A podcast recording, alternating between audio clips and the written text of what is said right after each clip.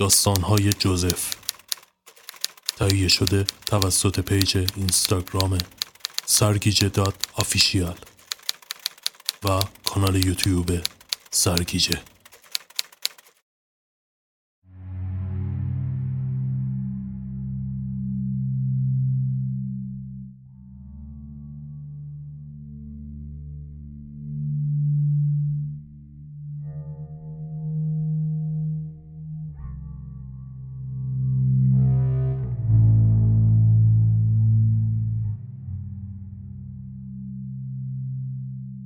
در یکی از نیمه شبهای بهمن ماه 1380 که ابرها روی سقف شهر باله میرقصیدند درهای بزرگ و آهنی خانه ویلایی مهندس کیکان طبق معمول رأس ساعت ده شب باز شد.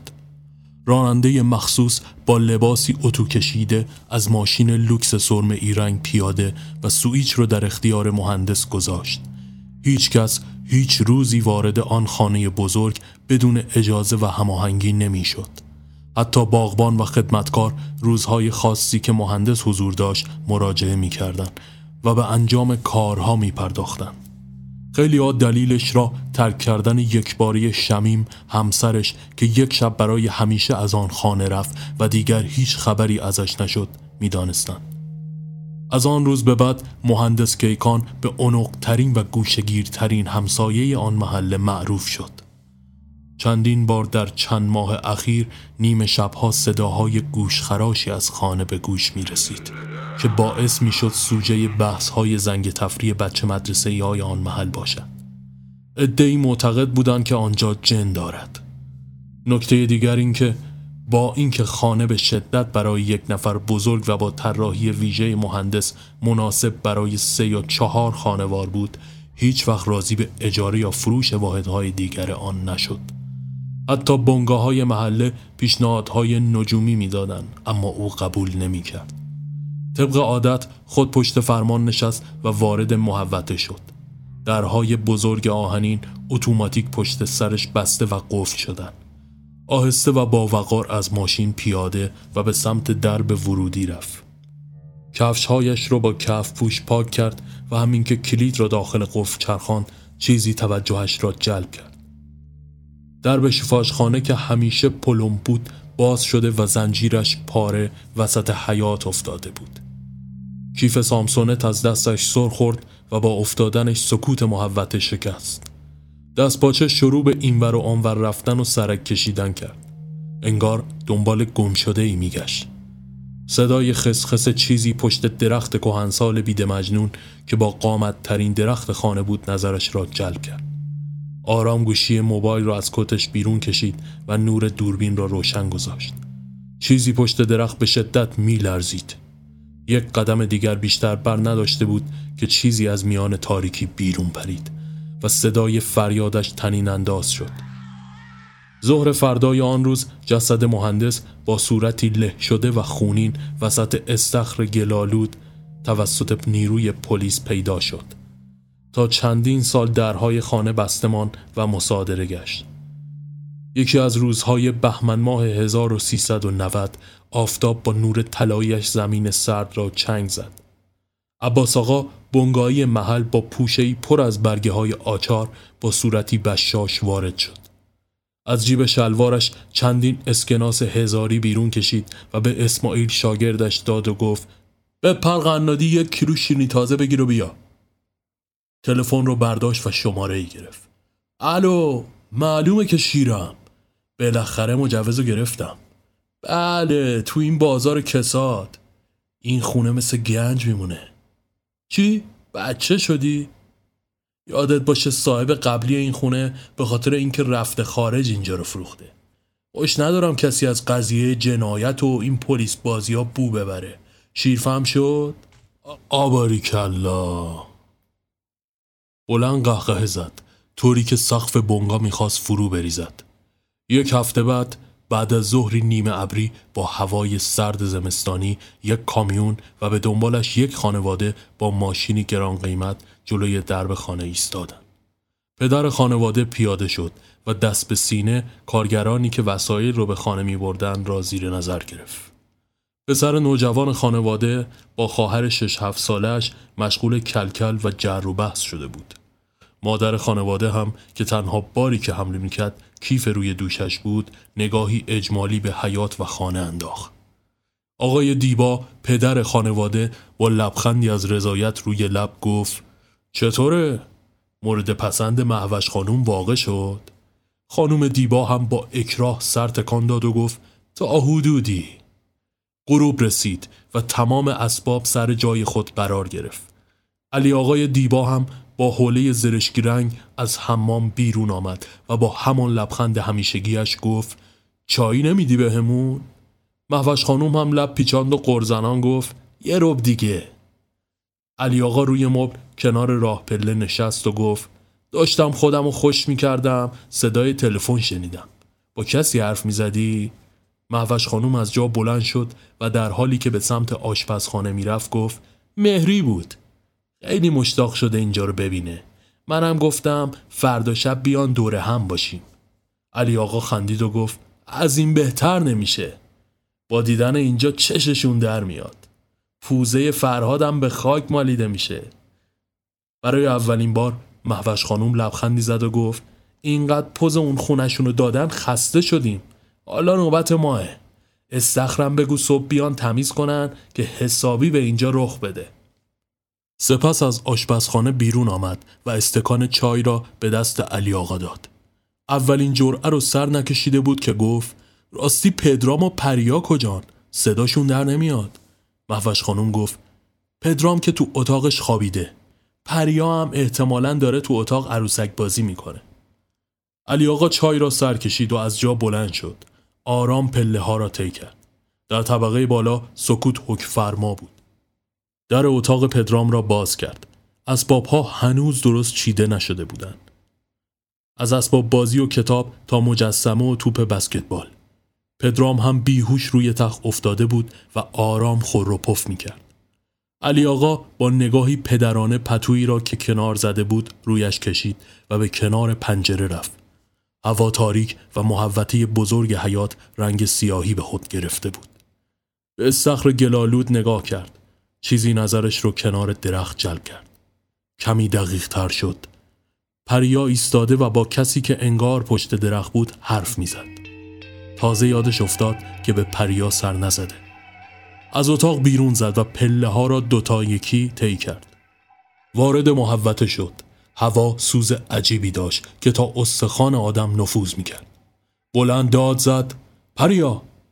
پریا سر برگردان علی آقا چند قدم نزدیکتر شد و گفت تو این سرما بیرون چیکار می‌کنی؟ نمیگی سرما می‌خوری؟ پریا نگاه معصومانه کرد و گفت داشتم با دوست جدیدم حرف می زدم علی آقا با تعجب گفت چی؟ کدوم دوست؟ سر برگردان و رو به درخت بید مجنون قدیمی گفت این کوشی دوستم علی آقا چند قدم دیگه برداشت و به درخت رسید هیچ چیز آنجا نبود. نگاه مزنونانهی به پریا کرد و گفت چی شو پکوش پریا دستانش را از هم باز کرد و گفت به خدا همینجا بود. دوستم اسم تو نگفتی. علی آقا با کلافگی گفت دست بردار. لابد اینم مثل اون یکی دوست چی بود؟ فیونا؟ آها. پریا با اصرار گفت نه خیر این واقعیه. علی آقا در جا گفت باشه بابا باشه قبول. تو راست میگی. سپس سر برگرداند و گفت دوستش اگه پریا تو این هوا بیرون بمونه مریض میشه. الان میره لالا می‌کنه به حرف باباش هم گوش میده. بعد صبح که بیدار شد باد بازی می‌کنه. پریا همچنان اخماش تو هم بود. دستان پدرش رو گرفت و دوتایی به داخل خانه بازگشتن. علی آقا محکم در را بست و قفلش کرد. محوش خانوم که روبروی تلویزیون نشسته بود با دیدن آن دو گفت اوا این ورپریده کی رفت بیرون؟ علی آقا بلند گفت خب دیگه وقت خوابه. مثل دخترای خوب برو مسواگتو بزن و لالا کن. پریا هم با اکراه اطاعت کرد. پله ها را یکی یکی طی کرد. بعد از اینکه علی آقا از رفتن پریا مطمئن شد به کنار محوش خانوم روی کاناپه نشست و آرام جوری که فقط خودشون دوتا بشنون گفت من خیلی نگران پریام این توهما خیال پردازی ها تمومی نداره. رفته دم درخت با خودش حرف می‌زنه. میگه دوست جدید پیدا کردم. موش خانوم که همچنان به صفحه تلویزیون چشم دوخته بود گفت ای بابا مگه بار اولشه؟ بی خود بزرگش می‌کنی. همه بچه ها همینطورن. اساس نباش.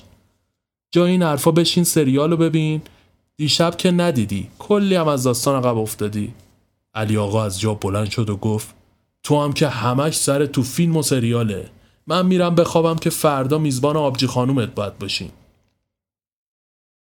محوش خانوم یک چشم بهش رفت و علی آقا در حالی که به سمت راه پله می‌رفت دستانش رو بالا برد و گفت تسلیم قربان تسلیم. صبح فردا با طلوع خورشید از پشت ابرها آغاز شد. بچه ها سر میز مشغول خوردن صبحانه و علی آقا هم گوشی به دست مشغول فراهم کردن وسایل مهمانی شده بود.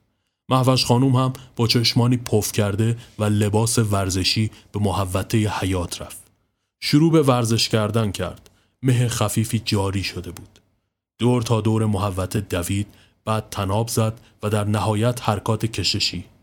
در حال شنا رفتن بود که سنگینی یک نگاه را از اطراف احساس کرد. از جا بلند شد. دوروبر را نگاه انداخت. هیچ چیزی آنجا نبود. دوباره به ورزش ادامه داد. که این بار دستی ساق پایش را از پشت گرفت و به سوی خود کشید.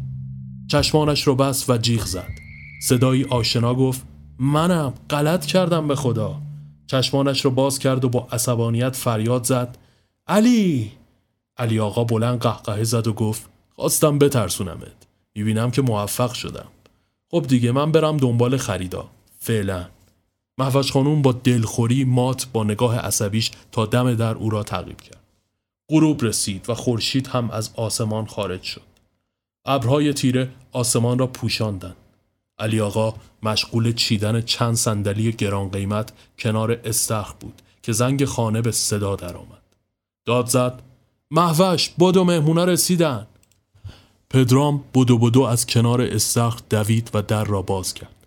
مهری خانوم با پسر بچه تخصشون ساسان و همسرش فرهاد وارد خانه شدن آقا فرهاد با صدایی آهسته گفت نه انگار این سری علی سر عقل اومده. مهری خانوم هم موزیانه گفت عواست باشه زیاد لیلی به لالاش نذاری یا. مهری و محوش جوری با هم روبوسی کردن که انگار به تظاهر این کار رو انجام میدن. محوش با خنده گفت مهری جون چطوره؟ پسندیدی؟ مهری خانوم هم اخ کنان گفت ما چرا بپسندیم؟ مبارک صاحبش باشه.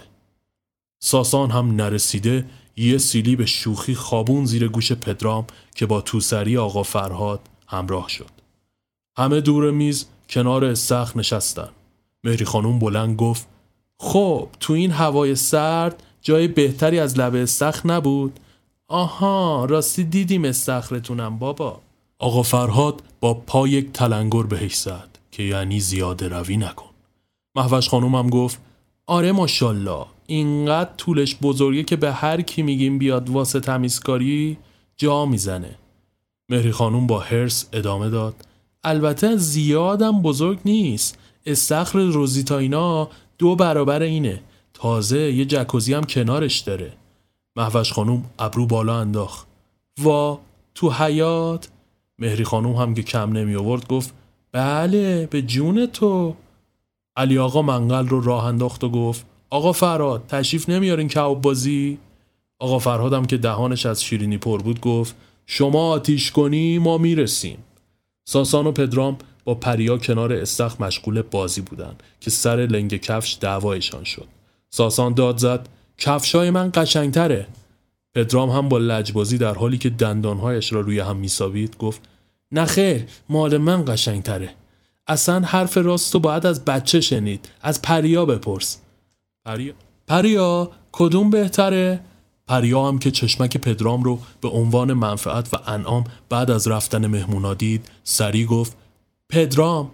ساسان با هرس پرید و موهاش رو کشید.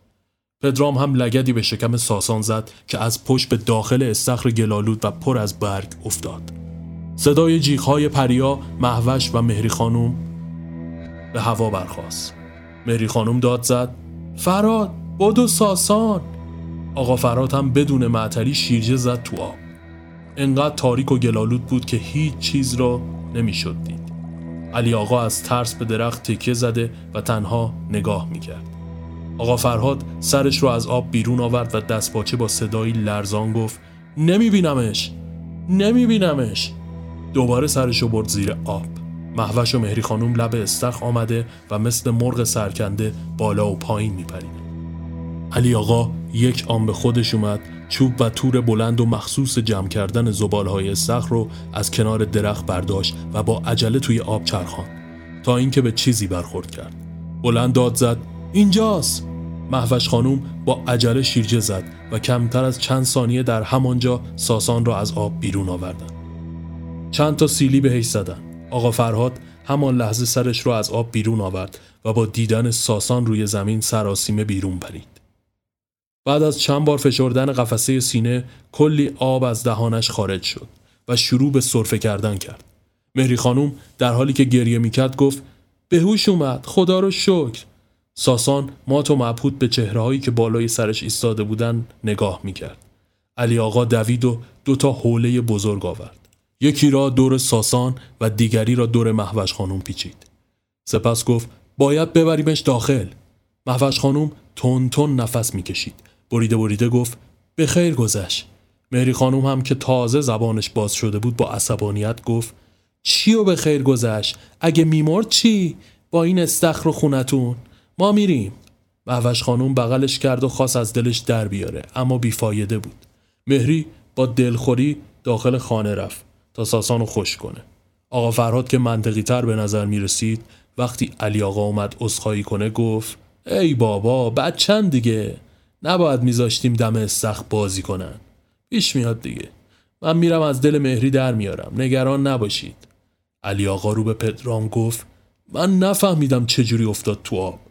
آ پدرام و پریا که سرشونو پایین انداخته بودن از ترس گفتن سرخورده تنها زمین را نگاه می‌کردن نیم ساعت بعد ساسان کنار شومینه هول پیچ نشسته بود و کارتون می‌دید. مهری خانوم که گویا آرام شده بود اما قیافه گرفته و با محوش حرف نمی‌زد.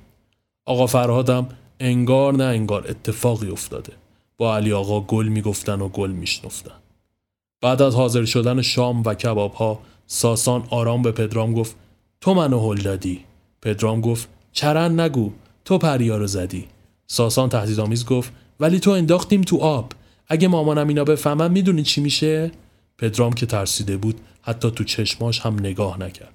بعد از یک مکس کوتاه ساسان ادامه داد اون سیدی پل استیشنه که عمود از سویت آورده هنوز داریش؟ پدرام قلبش فرو ریخت. جانش به اون سیدی بند بود. همیشه هم ساسان دنبال فرصتی بود که آن را از چنگش در بیاره. سری بدون معطلی گفت نه شکست. ساسان هم با پررویی گفت بریم تو اتاق ببینم. سری غذاهایشان را خوردند و پله ها را به سمت اتاق طی کردند. همین که وارد اتاق شدن سیدی طلایی که روی میز خود نمایی می‌کرد نظر ساسان را جلب کرد. آها تو که گفتی شکسته؟ پدرام منمن کنان گفت خب فکر کردم تو اسباب کشی شکسته ساسان برداشت و با حس مالکیت در دست گرفت. خب این مال من میشه. در عوض چیزی از ماجرای استخ به مامانینا نمیگم. پدرام با گردن کج و حالتی شکست خورده نگاهش کرد. صدای پریا از اتاق بغل سکوت چند ثانیه ای را شکست. چی؟ الان نمی‌تونم. مهمون داریم. ساسان و پدرام همان لحظه داخل اتاقش شدن. پریا دم پنجره ایستاده بود و انگار با کسی داخل حیات صحبت می‌کرد. پدرام با تعجب گفت با کی حرف می‌زنی؟ دستپاچه برگشت و گفت ایشکی ساسان با حالتی عصبی که دندانهای کرم خورده اش را در معرض نمایش میگذاشت گفت یعنی می‌خوای دروغ بگی؟ پریا آرام گفت دوستم بود پدرام چی؟ دوستت؟ کدوم دوستت؟ پریا. اسمشو نمی‌دونم. گفته به کسی نگم. پدرام. چرن نگو. اینجا که کسی جز ما نیست. پریا. اون تو زیر زمینه. کلی هم کتابای رنگی داره. ببین. یک کتاب مصور انگلیسی از سری کتابهای بتمن از کشش درآورد. ساسان که چشاش داشت بیرون می‌زد گفت پسر اینو ببین. اصل اصله. اینم مال من میشه. پریا رنگ به چهره نداشت. میرم به مامانم میگم. ساسان باز با همان حالت تهدیدآمیز گفت برو بگو. منم میرم میگم. شما دوتا منو پرت کردین تو استخر. پریا گریه کنان پشتش را به آنها کرد. پدرام دلسوزانه به موهای قهوه‌ایش چشم دوخت. ساسان نگاه به کتاب کرد و گفت البته یه کتاب و یه سیدی چیز زیادی نیست. بازم از اینا داره. این دوست تو میگم. پریا که عصبانی شده بود گفت به تو هیچ ربطی نداره. ساسان خندید. چه بی ادب. بابات به ادب یاد نداده نه؟ خودش کجاست؟ باید با خودش صحبت کنم. پریا در حالی که اشکهایش رو پاک می‌کرد گفت اون با تو حرف نمی‌زنه. بی خود زور نزن. ساسان نمی‌تونه حرف نزنه. بگو بیاد اینجا وگرنه. پریا بلند گفت گفتم که اون نمی‌تونه بیاد اینجا توی زیر زمینه ساسان دوباره نگاهی به کتاب و برگه های رنگین و براغش انداخت. خب ما میریم اونجا. پدرام خل شدین؟ نصف شبی تو زیر زمین ساسان باز لبخندی زد و گفت نکنه میترسی؟ پدرام آب دهانش را قورت داد و گفت معلومه که نه فقط ساسان به میان حرفش پرید. پس حرف چرت نزن. وای میسی مامانینا بخوابن. بعد میریم پیش این دوستت ببینیم چه خبره. سپس خنده موزیانه ای کرد. پدرام بعید می‌دونم مامانینا حاضرشن شب بمونن. ساسان همچنان خنده روی لبش بود. اون با من. هر سه به طبقه پایین برگشتن. محوش خانوم مشغول پذیرایی و صحبتهای خال زنکی با مهری بود. هرچند که مهری خانوم به روی خودش نمی آورد و فقط گوش می‌داد. با دیدن بچه ها سینی پر از دیوانهای بستنی و شیر را روی میز گذاشت و گفت بدو این بستنی ساسان با نیش باز دوید اما پدرام و پریا مثل لشکر شکست خورده سرفگنده روی مبل نشستند. علی آقا و آقا فرهادم که مشغول تماشای فوتبال و مدام در مورد بازی حرف می زدن زیر چشمی آنها را زیر نظر داشتند. ساسان چاپلوسانه رفت و مادرش را بغل کرد. ماما میشه شب بمونیم؟ می‌خوام با پدرام پلیستیشن بازی کنم. مهری خانوم اخماش رو تو هم کشید. مادر جان خودت ایکس باکس داری؟ آخرین مدلش؟ دیگه پلیستیشن می‌خوای چیکار؟ ساسان بی توجه التماس می‌کرد. علی آقا نگاهی به ساعت که عدد یازده را نشان می‌داد انداخت و گفت دیر وقتم است چه اشکالی داره بمونید صبح میریم فردا هم که جمعه است فرهادم خسته و باید استراحت کنه. آقا فرهادم که راضی بود گفت من حرفی ندارم. هرچی مری بگه. مری خانوم هم که معلوم بود زیاد مایل نیست اما به اجبار گفت خیلی خوب میمونیم. فقط من دیگه حوصله ندارم. خوابم میاد. میرم بخوابم. محوش خانوم گفت برو تو اتاق ما بخواب. شوفاجم روشنه. مهری بدون اینکه نگاهی به محوش بکنه پله ها را طی کرد و به اتاق خواب رفت. یک ساعت بعد ساعت بزرگ و کهنه دیواری روی عدد دوازده ایستاد. آقا فرهاد همانجا روی مبل خوابش برد. علی آقا هم پایین مبل رو در روی تلویزیون به خواب رفت. اروپوفش خونه را برداشته بود. محوش خانم هم در آشپزخانه قرص آرامبخش خورد و به اتاق خواب رفت. وقتی به اتاق رسید دید که مهری عمدن جوری خوابیده که او روی تخت جا بنابراین به ناچار پایین تخت لحاف انداخت و همانجا خوابش برد. پریا و پدرام داخل اتاق کنار هم زیر پنجره زانوی غم بغل گرفته و نشسته بودند. ساسان هم جوری پلیستیشن بازی می‌کرد که انگار دسته از داخل دستش می‌خواست فرار کنه. با هر گلی که می‌خورد محکم میکوبیدش زمین و فوش می‌داد. سپس از جا بلند شد. اگه یه بار ایکس باکس بازی کنی دیگه پای این چرت و پرتا نمیشینی. پدرام زیر لب گفت تو که راست میگی. ساسان موذیانه پرسید چیزی گفتی؟ پدرام یکه خورد و سریع گفت میگم ساعت دوازده احتمالا همه خوابن پریا از اینکه قضیه دوستش رو یادش انداخته بود ناراحت شد و با بازوش به پهلوی پدرام کوبید ساسان نگاه احمقانه به هر دو انداخت و گفت خودم می‌دونم سپس پاورچین پاورچین از اتاق بیرون زدن ساسان که جلوتر قدم برمی داشت گفت خب افراد به پیش پریا و پدرام آهسته دنبالش کردند. خانه تاریک و حیات تاریک تر از آن. آرام از پله ها پایین رفته و از کنار تلویزیون و مبل چرمی گذشتن. اما لحظه علی آقا نفس عمیقی کشید و پهلو به پهلو شد. هر ستایشان سر جا خشکشان زد. بعد از چند ثانیه ساسان با سرش به آنها اشاره کرد که به راه بیفتند. آرام در را باز کرده و به داخل حیات رفتند. سرما به نقطه اوج خود رسیده بود و سوز عجیبی حیات را در بر گرفته بود. تنها صدایی که به گوش می رسید صدای آرام جابجا شدن آب استخر با وزش باد بود. آهسته به درب زیرزمین و شفاشخانه رفتن. درب از پشت زنجیر شده بود. از قسمتی که بینش باز بود عبور کردند و کورمال کورمال در تاریکی قدم برداشتن. ساسان که باورش شده بود رئیس گروه تجسسه گفت چرا قوه؟ بعد از اینکه دید کسی چیزی نمیگه بلندتر گفت میگم چرا قوه؟ پدرام هیس چته می‌خوای همه رو بیدار کنی؟ نگفتی که چرا قوه بیاریم ساسان احمق من باید بگم همه چی رو بهت زود باش برو چرا قوه بیار من و پریا اینجا میمونیم. پدرام که حسابی ترسیده بود و دنبال فرصتی برای فرار میگشت گفت باشه باشه الان میارم.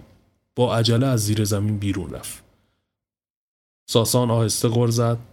احمق جون نری بیدارشون کنی ها. همین که پدرام رفت ساسان گفت خب پریا این دوست مسخرت کدوم گوریه؟ پریا نمی‌دونم. من تو حیات میدیدمش. می‌گفت اینجا زندگی می‌کنه. ساسان جلوی در ایستاد و گفت خب بگو خودشو نشون بده. البته کتابای خوشگلش هم بیاره. پریا آروم گفت دوستم کجایی؟ منم پریا. صدای خشخش کشیده شدن چیزی روی زمین سکوت آنجا را شکست. پریا منمن کنان گفت سلام. آنقدر تاریک بود که هیچ چیز دیده نمی‌شد. ساسان نمی‌تونست صدای اون نفر را بشنود. فقط صدای پریا را میشنید که جوابش را می‌داد. منو ببخش مجبور شدم. نمی‌خواستم به کسی بگم. پسر خالم مجبورم کرد می‌خواد کتاباتو ببینه. ساسان خان دوستم میگه نمی‌خواد باهات حرف بزنه. ضمنا دیده که چجوری لبه استخ منو زدی. میگه تو آدم بدی هستی. ساسان که حسابی کلافه و عصبی شده بود بلند گفت دوستت غلط اضافی کرده با تو. یالا بگو کتابا رو بیاره ببینم. حسلم و دارید سر می‌برید. پریا مکسی کوتاه کرد و گفت میگه به یه شرط نشون میده کتابا رو که من اینجا نباشم. ساسان گفت چی؟ نکبتی واسه من شرطم می‌ذاره؟ خیلی خب بابا تو رو می‌خوام چیکار؟ گورتو گم کن برو. پریا آهسته از کنار ساسان عبور کرد و از در بیرون رفت. صدای خسخس هر لحظه نزدیک و نزدیکتر می‌شد. ساسان کمی ترس برش داشته بود اما به روی خودش نمی آورد زیر لب گفت من نمی‌دونم تو اینجا چه غلطی می‌کنی. مگه خونه زندگی نداری؟ صدای عجیب و نامفهومی که انگار به سختی حرف می‌زد گفت دنبالم بیا. ساسان گفت هی حواست باشه من اینجا دستور میدم. صدای خسخس دور شد. ساسان هم به ناچار دنبالش راه افتاد. زیر زمین بزرگتر از چیزی بود که تصورش رو می‌کرد. ده بیست قدم شایدم بیشتر جلو رفتن.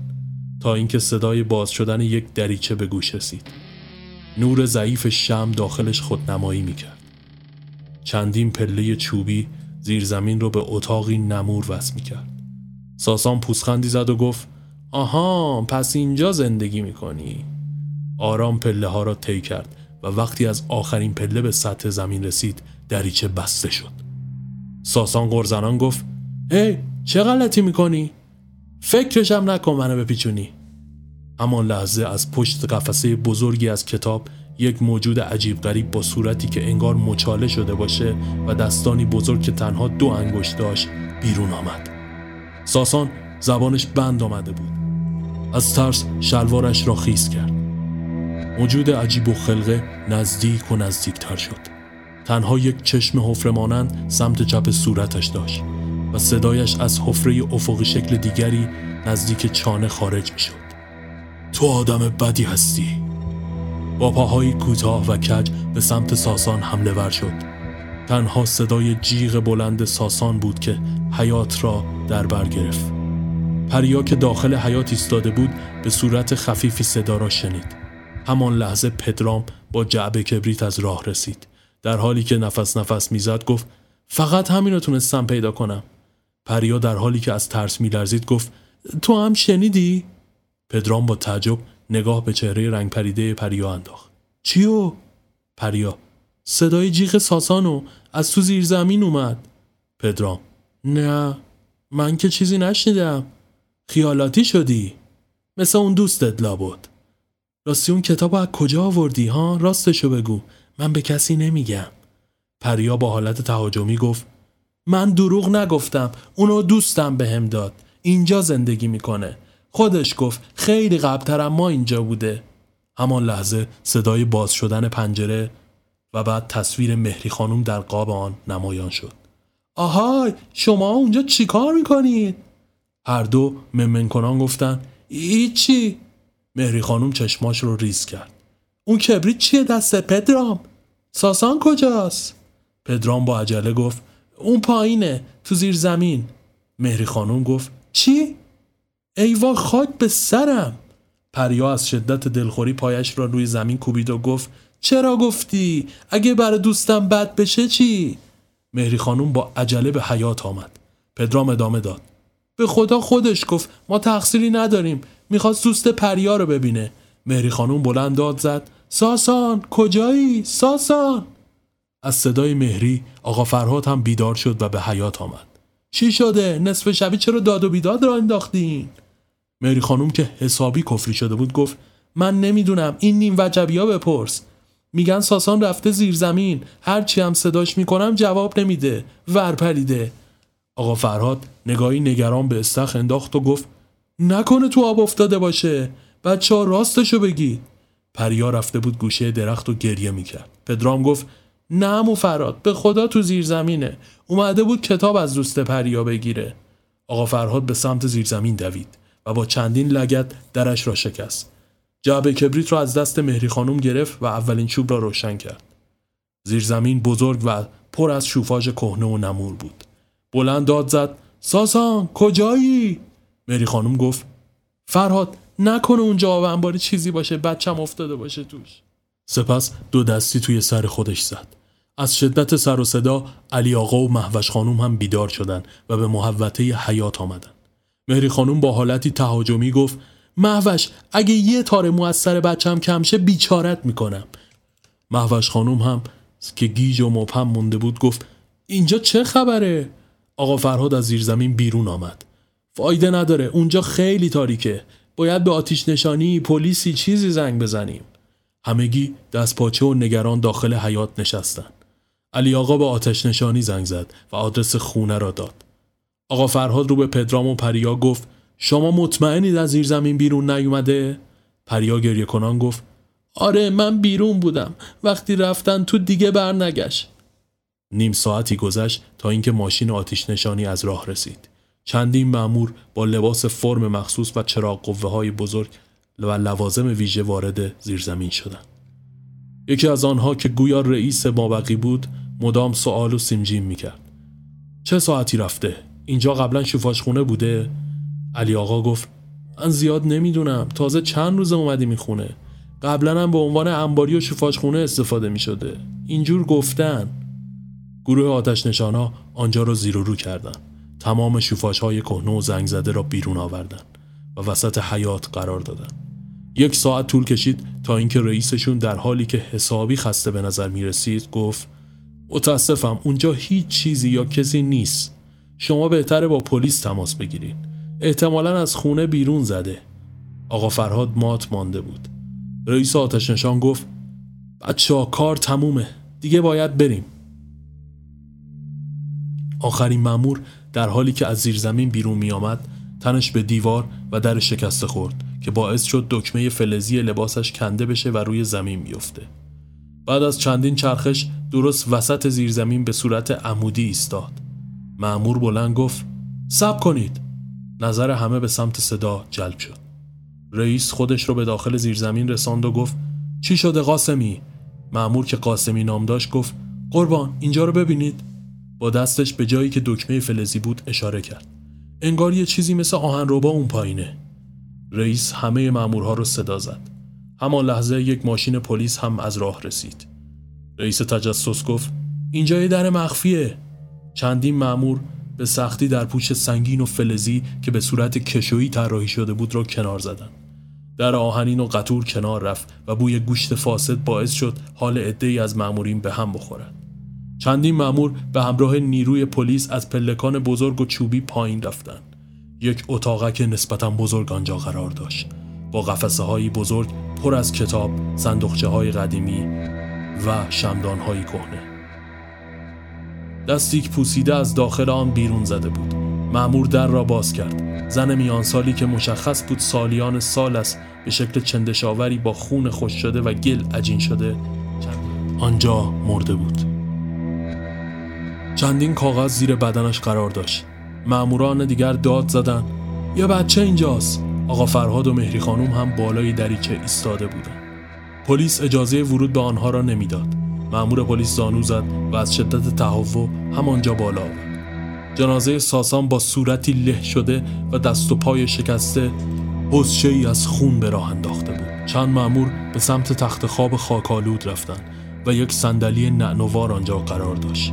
چیزی داخلش نشسته بود و میلرزید. با دیدن مأمورها سر برگردان و نعره زد.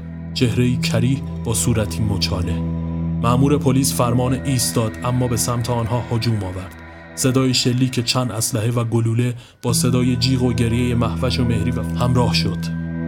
دقایقی بعد اورژانس و ماشین های پلیس از راه رسیدند. دو برانکارد بیرون آمد و برانکارد سوم آنقدر سنگین بود که چهار مأمور درش هیکل با هم به سختی آن را هم کردند. از زیر پارچه سفید دریایی از مو بیرون ریخته بود. مأمور پلیس دستور مصادره خانه را داد. مهری خانوم از شدت گریه تو بغل محوش قش کرد. و آقا فرهاد هم که مثل دیوانه ها شکه شده و سر جا خوش شده بود با خودش حرف می‌زد. یک هفته بعد اداره آگاهی. سرهنگ سرخابی پشت میز نشسته و پرونده ای در دست داشت. حکمی رو امضا کرد و گفت به جناب قاسمی معمور محترم نیروی آتش نشانی تشویق و ترفیع مقام بدین.